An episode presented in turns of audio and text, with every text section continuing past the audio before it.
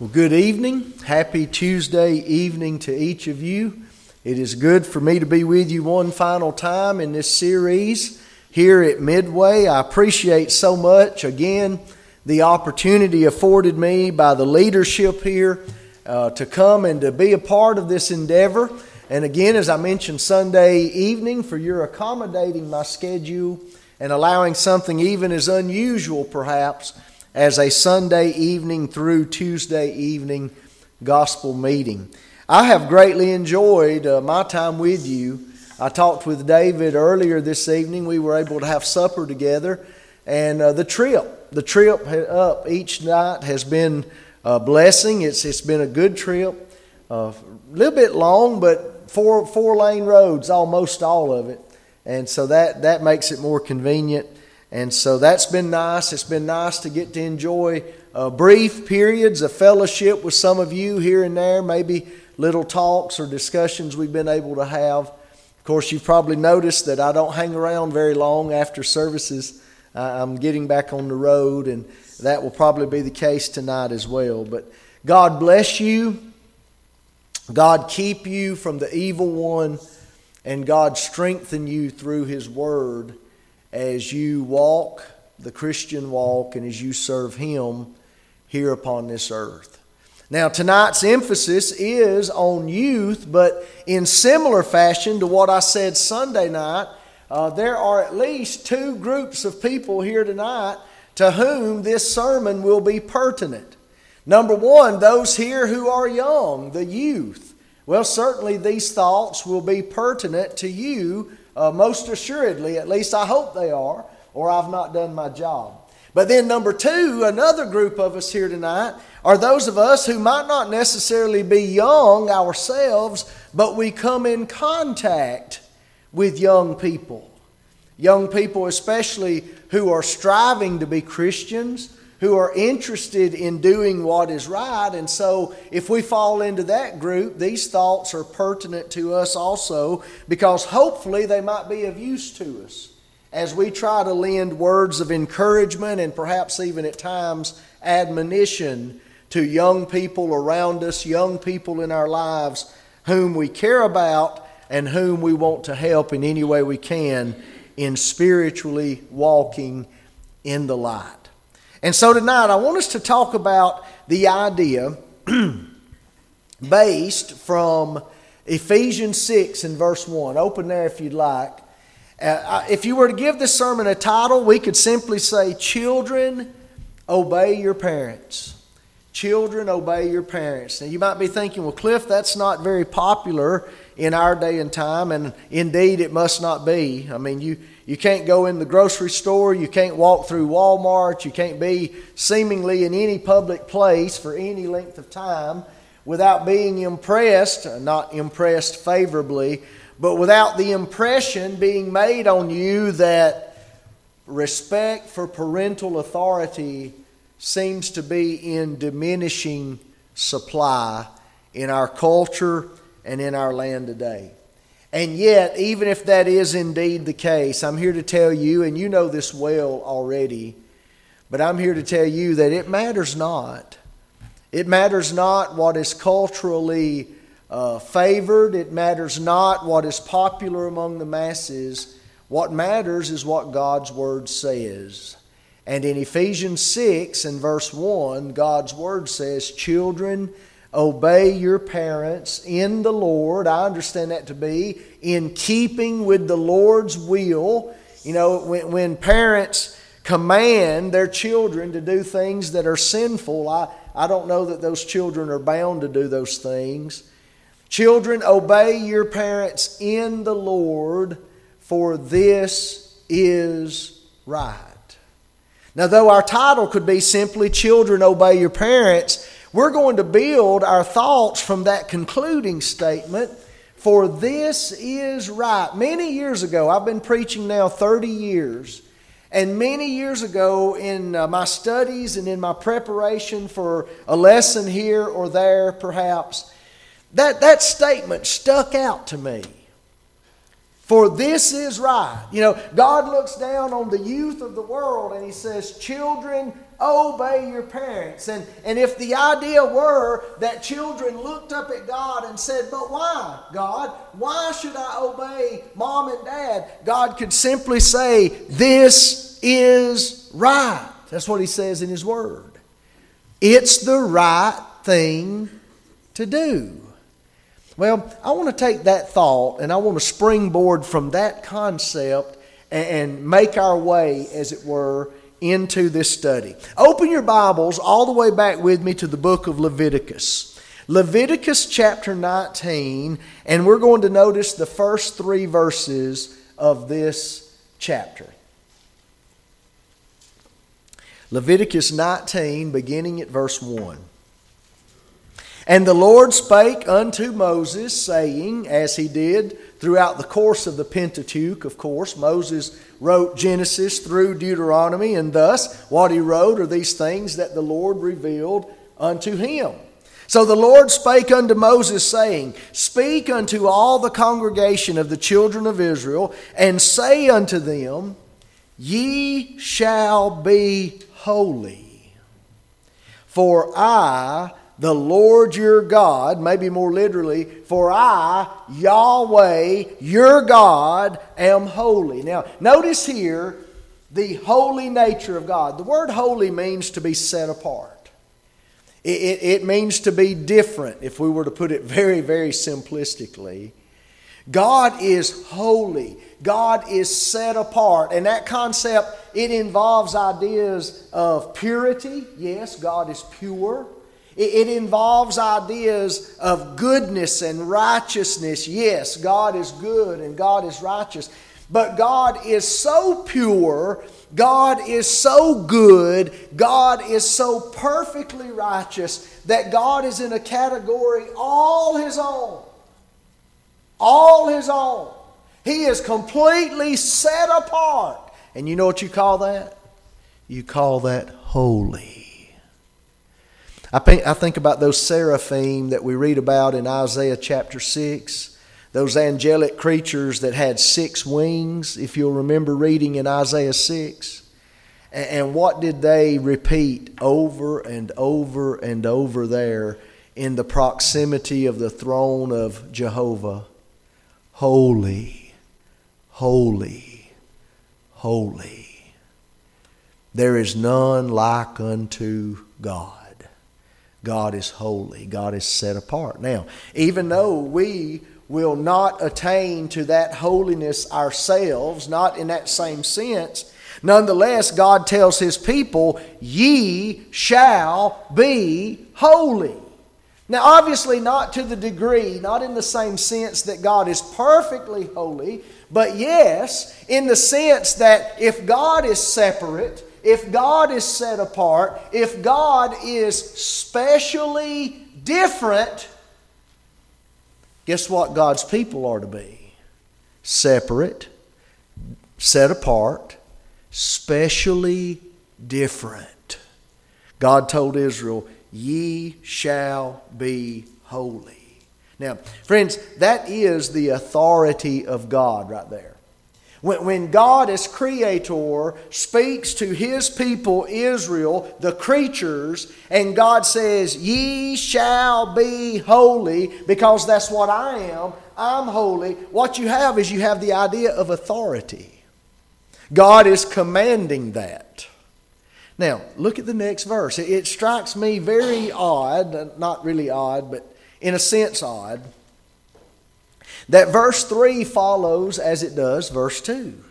Ye shall fear every man his mother and his father, and keep my Sabbaths. I am the Lord your God. It's interesting to me that in this statement, on this occasion, as with so many other occasions, really, I suppose every occasion in which God speaks, he speaks with authority. But in this one particularly, as God speaks so authoritatively, commanding Israel, You shall be holy. You're going to be my special people. That he immediately ties into that. You shall fear every man his mother and his father. You shall keep my Sabbaths. Now let's begin with the Sabbaths. Why in the world? Why in the world would a nation like Israel, a nation of people, in a world to whom the rest of the world, seemingly the, the first or the last day of the week didn't mean anything? Why would this particular nation, Israel, why would they remember the Sabbath day to keep it holy, as we read in Exodus 20 about verse 8? Why? Because God, in His authority, God had commanded that to them. Nehemiah, centuries later, will tell us that God made known to His people, Israel, He made known to them His Sabbath referring to this time period here, the life of Moses uh, in the precincts of Sinai. And so, the reason that Israel was to remember a particular day of the week when nobody else in the world would have done that, and really apart from this instruction, there was no reason to do that, is because of God's authority. Simply put, God told them to do that. Now, what about honoring father and mother? Could there possibly be any kind of connection here? We, we've been talking about the holiness of God. We've been talking about God's Sabbath under the old law. We've been talking about how God's authority can mandate both of these. Do, do our parents and does our attitude toward our parents have anything to do with that? And I would shout a resounding yes. Yes. You tell me. In what other way, in what other setting, in what other place is a human being to begin learning about the concept of authority?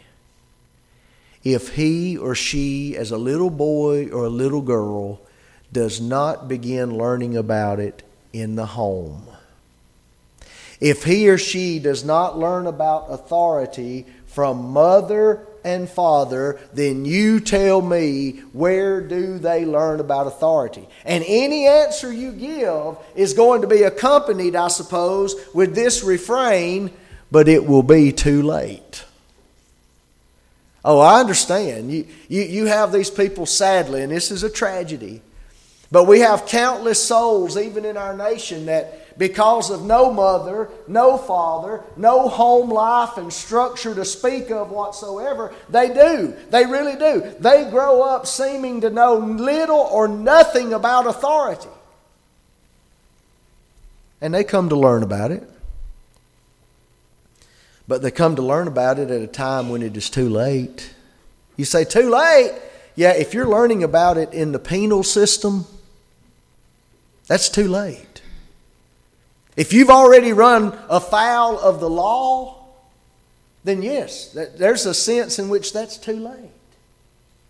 God, in His infinite wisdom, I tell you, God designed the home, He designed the growth, the intended growth and development of human beings from little babies into mature adults. God designed it so that you and I would learn about the concept of authority from mother and father. And that's why here in verse 3 he says, Ye shall fear every man his mother and his father. So, if we build on this, I want us tonight to think about some ways, or some similarities would be the right word. Comparisons, maybe.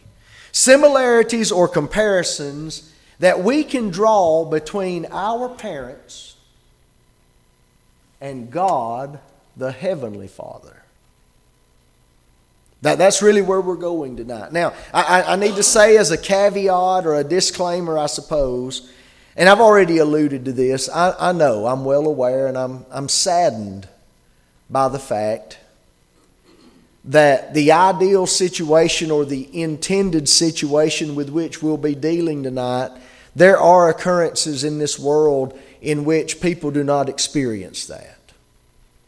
I mean, there are some extreme scenarios in which a little child does not have a mother who loves him or her, or a father who loves him or her. I, know that does happen, okay? But I want you to understand tonight that as we draw these similarities and these comparisons, what we're talking about is what's supposed to be typical. It's what's supposed to be the case. It's what's supposed to be understood and realized. And I apologize on the front end, certainly, for all of those cases that would fall short of these comparisons. So, so we say that up front. All right, similarity number one children obey your parents. Why? Because submitting to parental authority is training me and teaching me to submit to God's authority. That's what it's doing. And so, what similarity is there between my parents and my God? Number one, your parents existed before you did. And God did too. There's the comparison. Your parents existed before you did, and God did too. Turn over with me to the book of Proverbs. Let's go to Proverbs chapter 4. Interesting passage here. No doubt you've read it before.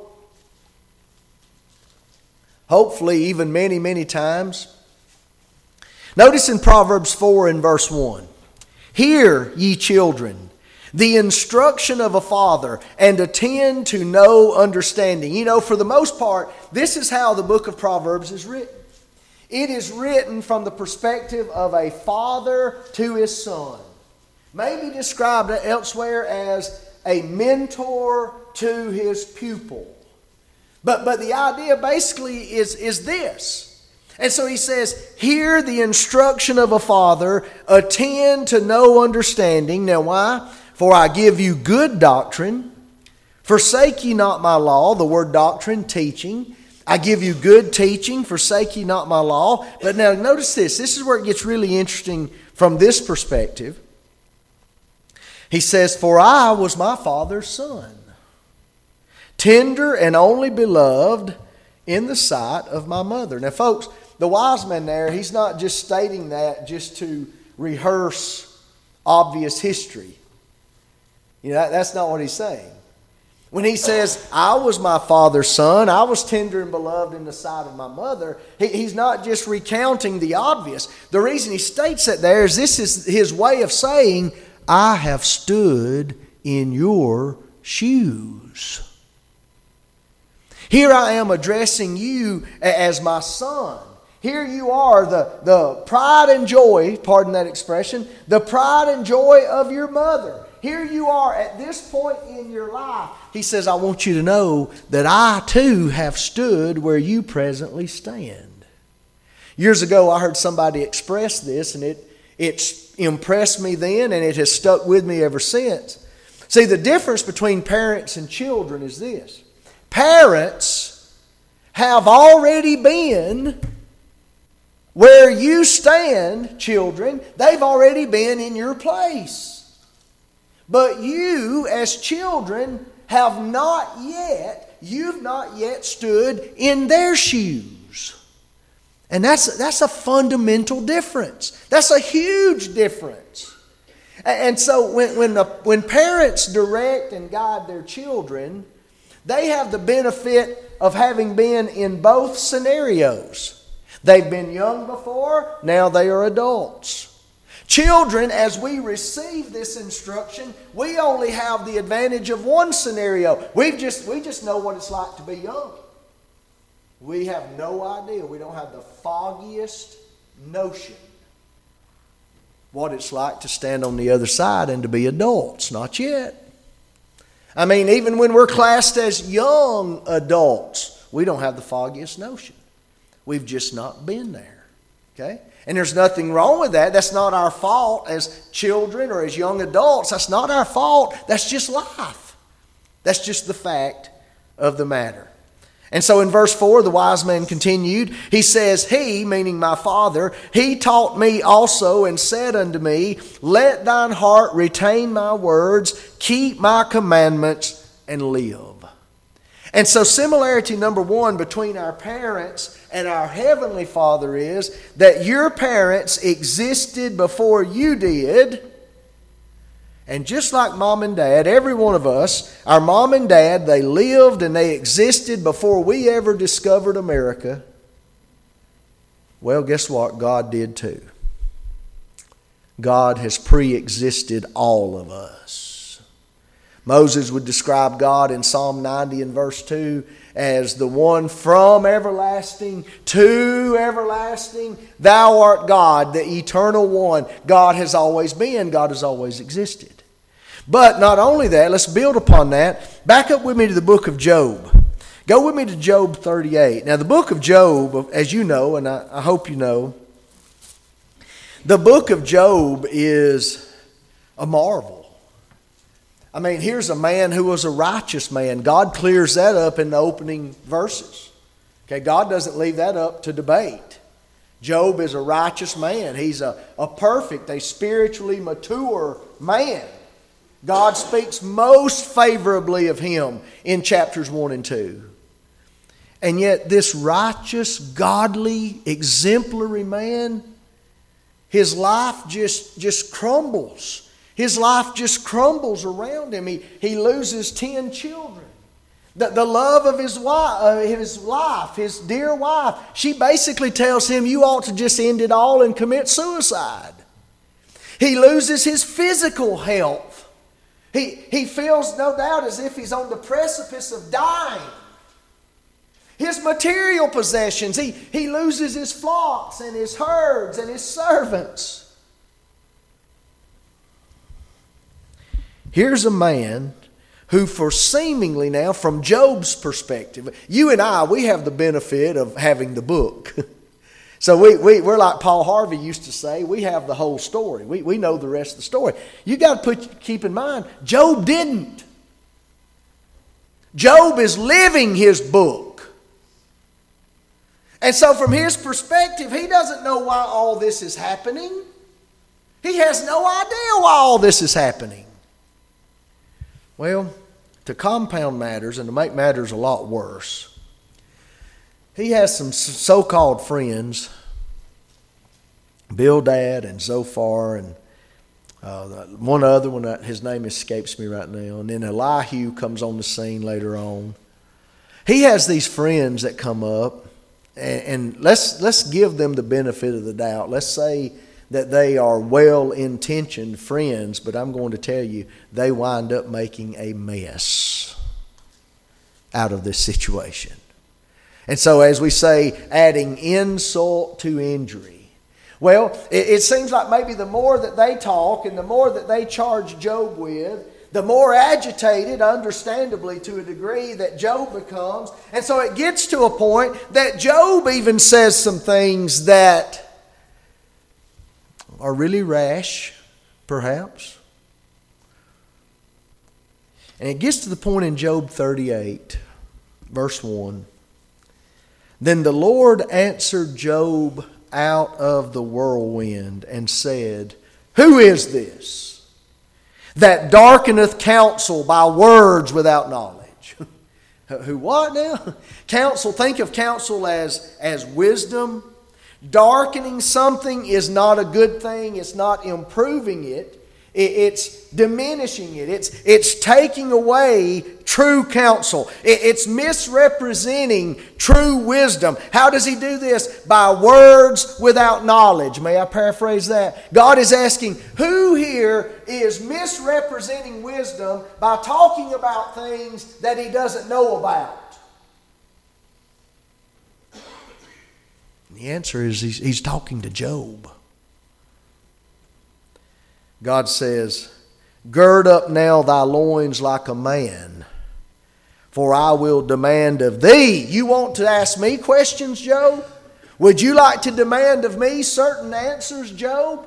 He says, Go ahead and gird up your loins like a man. I'm going to demand of you. I want to ask you a few things and answer thou me. And then we're only going to read the first of these in verse 4. But God begins, Where wast thou when I laid the foundations of the earth? Job, where were you when I laid the foundations of this, this world? And then God says, Declare, you tell me, if thou hast understanding. And it, it by the way, it only gets worse from there. It only goes downhill. Now, take this point. Not to the same extent, obviously, no. But in a much smaller degree, every one of our parents, mom and daddy, every one of our parents could look at us and, and mine could say, Cliff, where were you when your mother and I did thus and so? When your father and I did this or that? Cliff, where were you? And the answer would be, well, I wasn't born yet, perhaps. Or, or Mama, you know, you were carrying me around on your hip. Or, see, the, the, the principle, the, the basic principle is the same.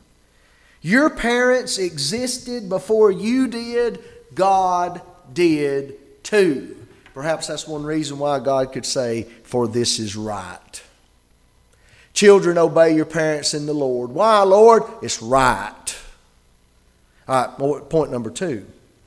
Why? Why obey our parents? Why is that right? Your parents gave you life.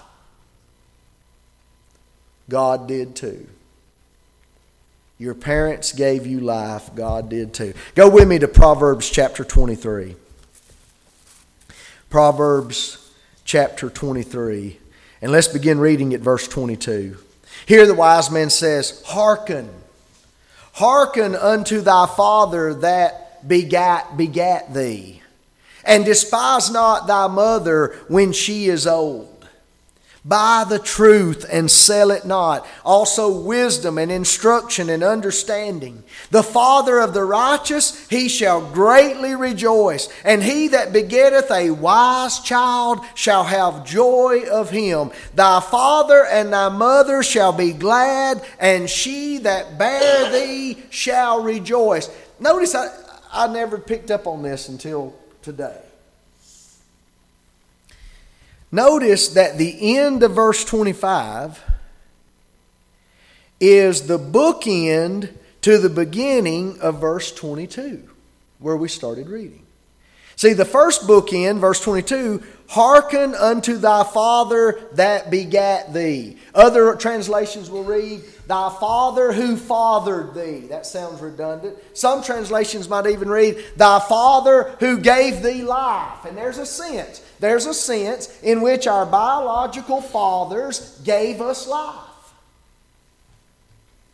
Then, that other statement at the end of verse 25, that's the bookend, talking about the mother, she that bare thee shall rejoice. Here's the point. And, and the wise man knew it well. You and I know it well, and it's just obvious. But it takes a father and it takes a mother for there to be procreated another life. And so there's a sense in which your parents gave you life. You know, we sometimes hear the saying jokingly, I hope it's jokingly given. You know, a daddy telling his boy, says, Son, I brought you into this world and I'll take you out of it. Well, let's hope not on the latter part, but you know what? There's a real sense. The father and the mother, your parents, they gave you life. You're not going to listen to the people who brought you into this world?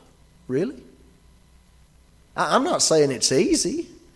I'm not saying it's always what you want to do at first impulse. But when does reason prevail? When does good sense, let's just call it what it is, when does good sense prevail? When does common respect prevail? Your parents gave you life. God did too.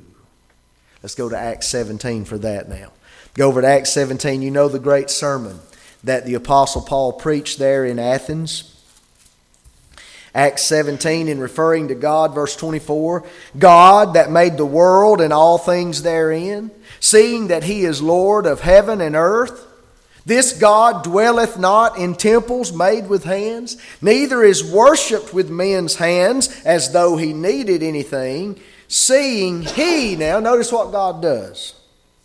He giveth to all life and breath and all things. Now, granted, without the power of God, mama and daddy could not have brought you into this world. That's true enough. Mama and daddy were mere instruments. Mom and daddy were used in God's natural plan.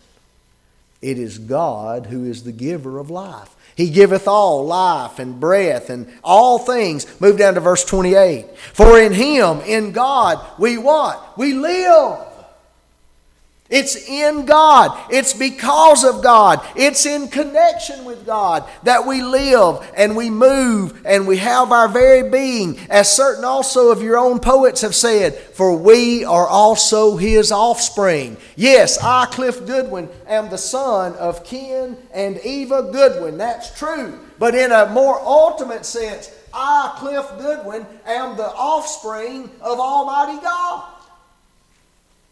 And by the way, that's true whether or not Cliff Goodwin is a Christian. This sense right here in Acts 17 28 is universal. All humanity created in the image of God Himself, there is a sense here in which all humanity are the offspring of God.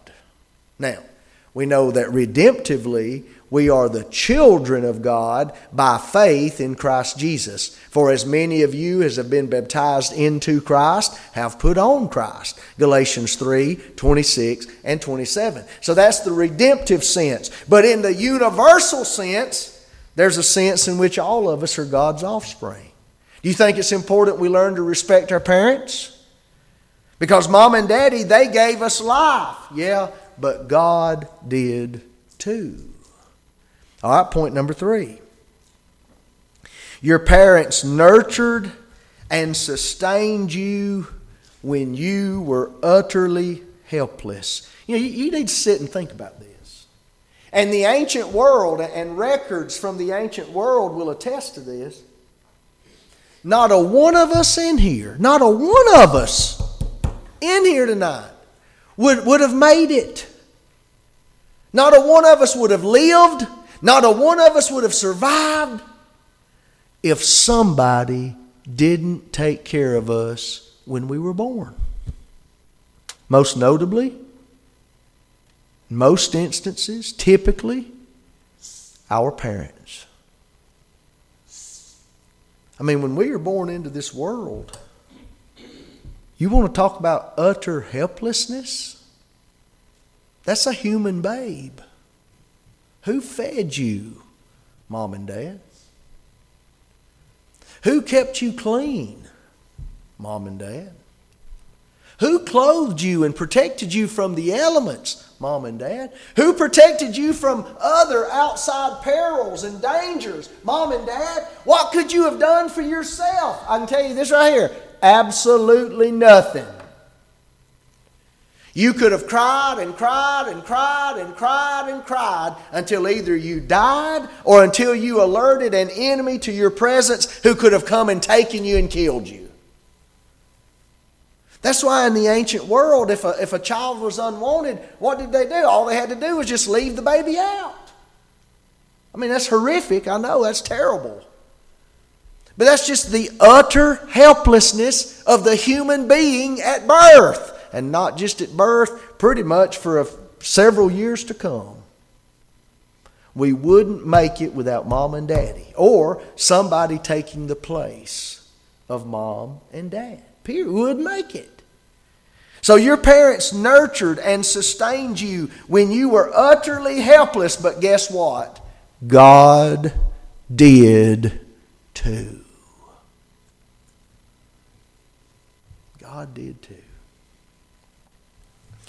Over in Matthew chapter 5, if you want to turn over there real quickly.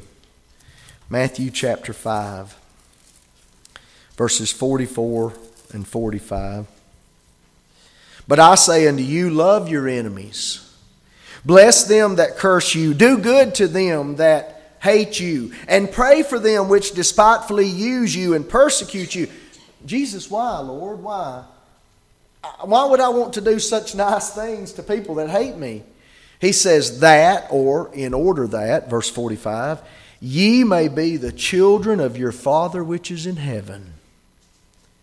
For he maketh his sun to rise on the evil and on the good.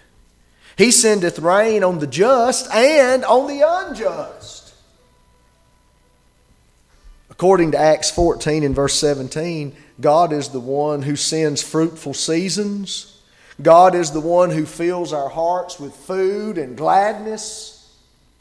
I'm here to tell you, God is the one who nurtures and sustains human life. God is. Every perfect, every good gift comes down from God. Our parents, they did that for us when we were utterly helpless, and God is doing that for us right now because let me tell you, before Him, you and I are utterly helpless. If it were not for the good things of God, none of us could exist. Do you think we need to obey our parents? Do you think there's anything in the child parent relationship that's teaching us something about God? Absolutely. Absolutely. Number four. Your parents typically, and again, I gave that caveat at the outset tonight. Your parents typically love you with an unconditional love.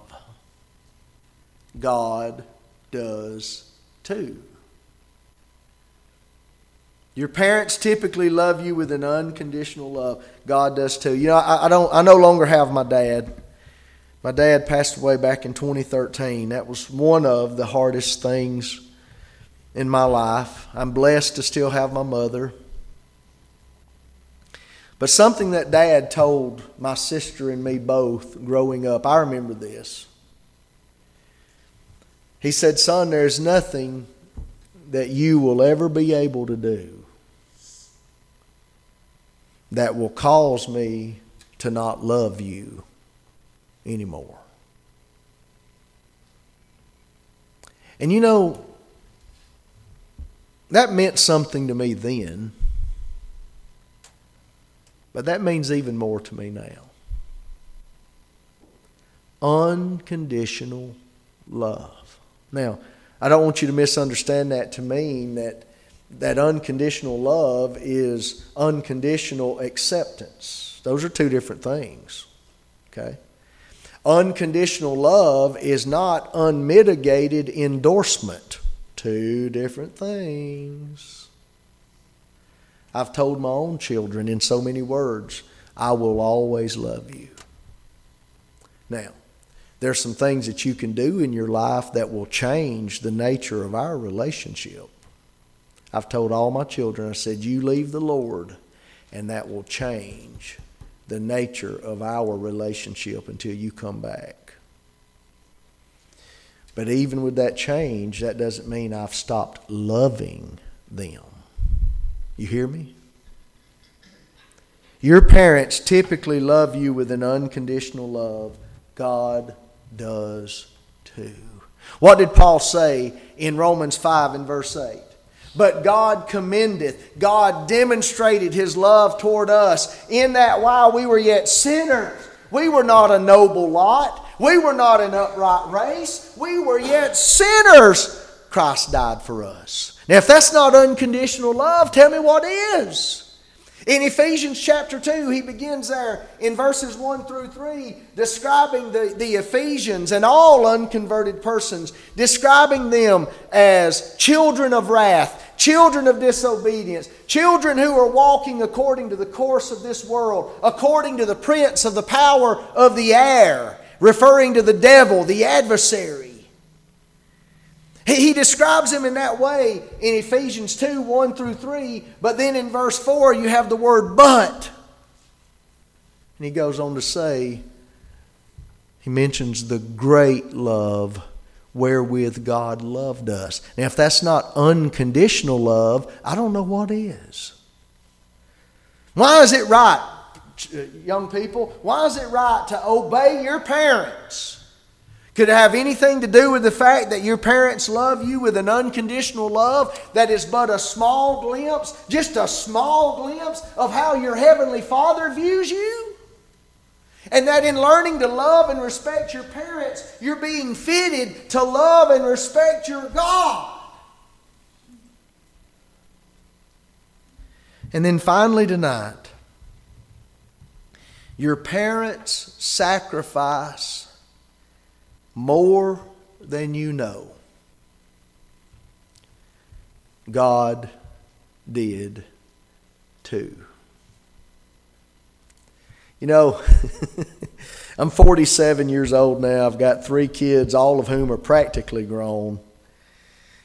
And over the last 10 or 15 years, especially, I guess, maybe the last 20 years, I've looked back at my mom and dad, and I, look back at the way I grew up and the way mom and dad worked.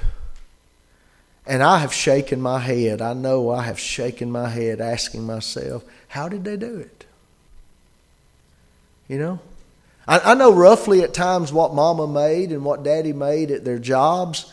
And, and I look back how they raised my sister and me, and I'm like, how did they do it? You know, we, we always had a roof over our heads, thank God. We always had food on our tables. I never missed a meal that I recall, never, even came close to missing a meal. We always had food. We always had clothes to wear. They might not have been name brand clothes, but they were clean, that they, they were decent. And I look back and I'm like, how did mom and dad do it? well, there's a lot of answers that could be given, but I'll tell you one answer, and that's sacrifice. And I mean, that's just talking about material things. That's, that's all there for that part of it. Your parents sacrifice more than you know. That gets back to Proverbs 4. You're in young people's shoes. You've never been in adult shoes yet. And so you stand over here and you look at that and you think you know what's going on. You find out 10, 15, 20 years later, I didn't have any idea what was going on. Now I know what it's like to have a job and to have a mortgage and to have hungry mouths. Now I know what it's like to have a family that's dependent on me. And, and wow, how did mom and dad do it? Sacrifice. What about God? Has God sacrificed anything? For God so loved the world that he gave. John 3:16. He gave his only begotten Son. Paul would later write in Romans 8 and verse 32 He that spared not his own Son. You know, the God who did not withhold, hold back, spare his only begotten Son, Paul reasons, he says, How shall he not with him give you essentially whatever you need? Whatever you need to be saved and go to heaven, do you really think God's going to hold it back now? That he's committed this deeply at Calvary? I mean, that's razor sharp logic. That's how the Holy Spirit used logic through the pen of the Apostle Paul. Romans 8 and verse 32. Did God ever sacrifice? In 2 Corinthians 9 and verse 15, there, there's an there's a statement to my knowledge without a prior antecedent. Paul just brings that chapter, what we know is that chapter to a close by saying, Thanks be unto God for his unspeakable gift. Well, what's that? Well, I mean, it seems obvious enough. His unspeakable gift must be referring to the gift of his only begotten Son on the cross. Folks, your parents sacrificed more than you know, but the fact is, God did too. Now, we've just looked at five reasons tonight, but are these five not enough? Do these five not give us plenty to ponder, plenty to contemplate in our minds? We have God's word on the matter. This is right. Children, obey your parents in the Lord, for this is right. Well, I don't know exactly why this is right, perhaps, but I've got five pretty good areas tonight to begin thinking about. All of these ways in which mama and daddy, in, a, in their own small glimpses, mama and daddy picture my heavenly father. Surely, by learning to love and appreciate and respect their authority, surely I'm learning something about following God's authority. Thank God for mamas and daddies who love their children, and most of all, for mamas and daddies who provide for their children spiritually. Thank God. Let's close our Bibles and we'll take our songbooks. Friends, we're bringing this meeting to a close presently. If there is anyone here tonight having not yet named the name of Christ, do you believe in Jesus Christ? Do you believe in the historical evidence, which, by the way, abounds. Far more historical evidence for Jesus Christ than there is for George Washington, the supposed first president of our nation. No one I know disbelieves in George Washington. How in the world could you disbelieve in Jesus Christ? Much, a, a much greater preponderance of evidence historically for Jesus Christ than George Washington. Do you believe in his death, his burial, and his resurrection for your sins? 1 Corinthians 15, 1 through 4. Do you believe strongly enough that you're willing to repent, to make the decision to turn away from the practice of sin? Luke 13, 3. Do you believe strongly enough to confess with your mouth, I believe that Jesus is who he said he was, the Son of God? Do you believe strongly enough to unite with Him, to join with Him in His death, His burial, and His resurrection? Well, preacher, how in the world would I do that? By baptism in a watery grave for the purpose of the remission of your sins. Romans 6, 3 and 4, Acts 2 and verse 38. Friend, if you're here tonight and you're not a Christian, you need to do those very things. Brother or sister, if you've done those things, and whether young or old, whether you're in a home of your own or, or whether you're still living in someone else's home, if there is sin in your life, that sin is eroding your relationships. It's damaging and hindering your influence. It's weakening your soul from within. What are you doing? What are you waiting on? Come back. Come back now repent of whatever it is. I don't know what it is. I can promise you, though, it's not worth going to hell over. I promise you that. Repent of it. Get out of it. Turn away from it. Give it up. It's junk. It's junk. It's just the world's pseudo alternative to true happiness. That's all sin is. The world's pseudo alternative to true happiness. Come back home, brother. Come back home, sister. Let's end this meeting on a high note with rejoicing one for another as brothers or sisters come back to the Lord. If we can help, please come as we stand and as we sing.